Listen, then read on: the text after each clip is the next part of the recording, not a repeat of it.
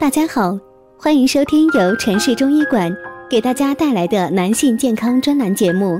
现在由本栏目的主播为大家带来今天的节目。今天咱们来谈一个在中医上非常重要的概念，那就是肾精。咱们有时候会说一个人，你看这个人精气神儿挺足啊。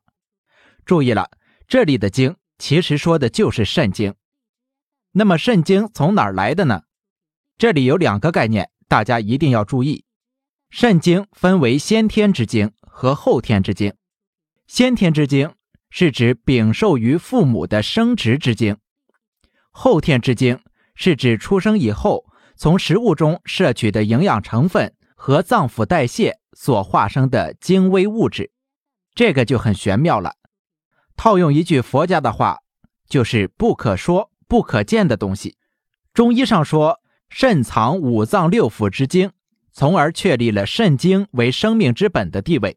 如果一个人的肾不好，通常这个人的寿命就比较短。可见肾对一个人是多么重要。如果肾不好，等于半条命没了。如果大家在两性生理方面有什么问题，可以添加我们中医馆健康专家陈老师的微信号：二五二六五六三二五，免费咨询。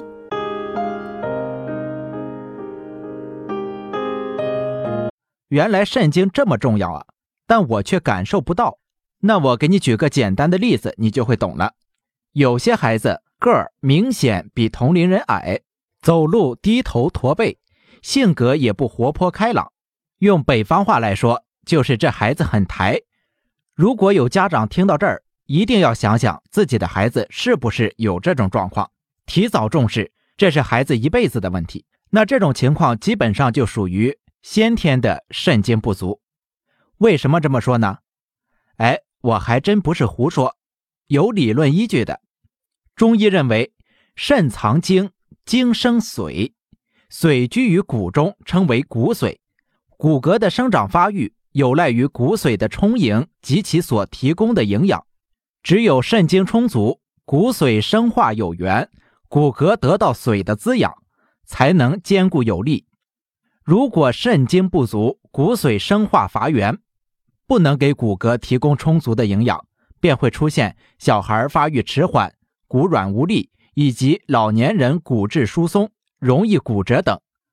我这么一说，您应该明白肾精是多么重要。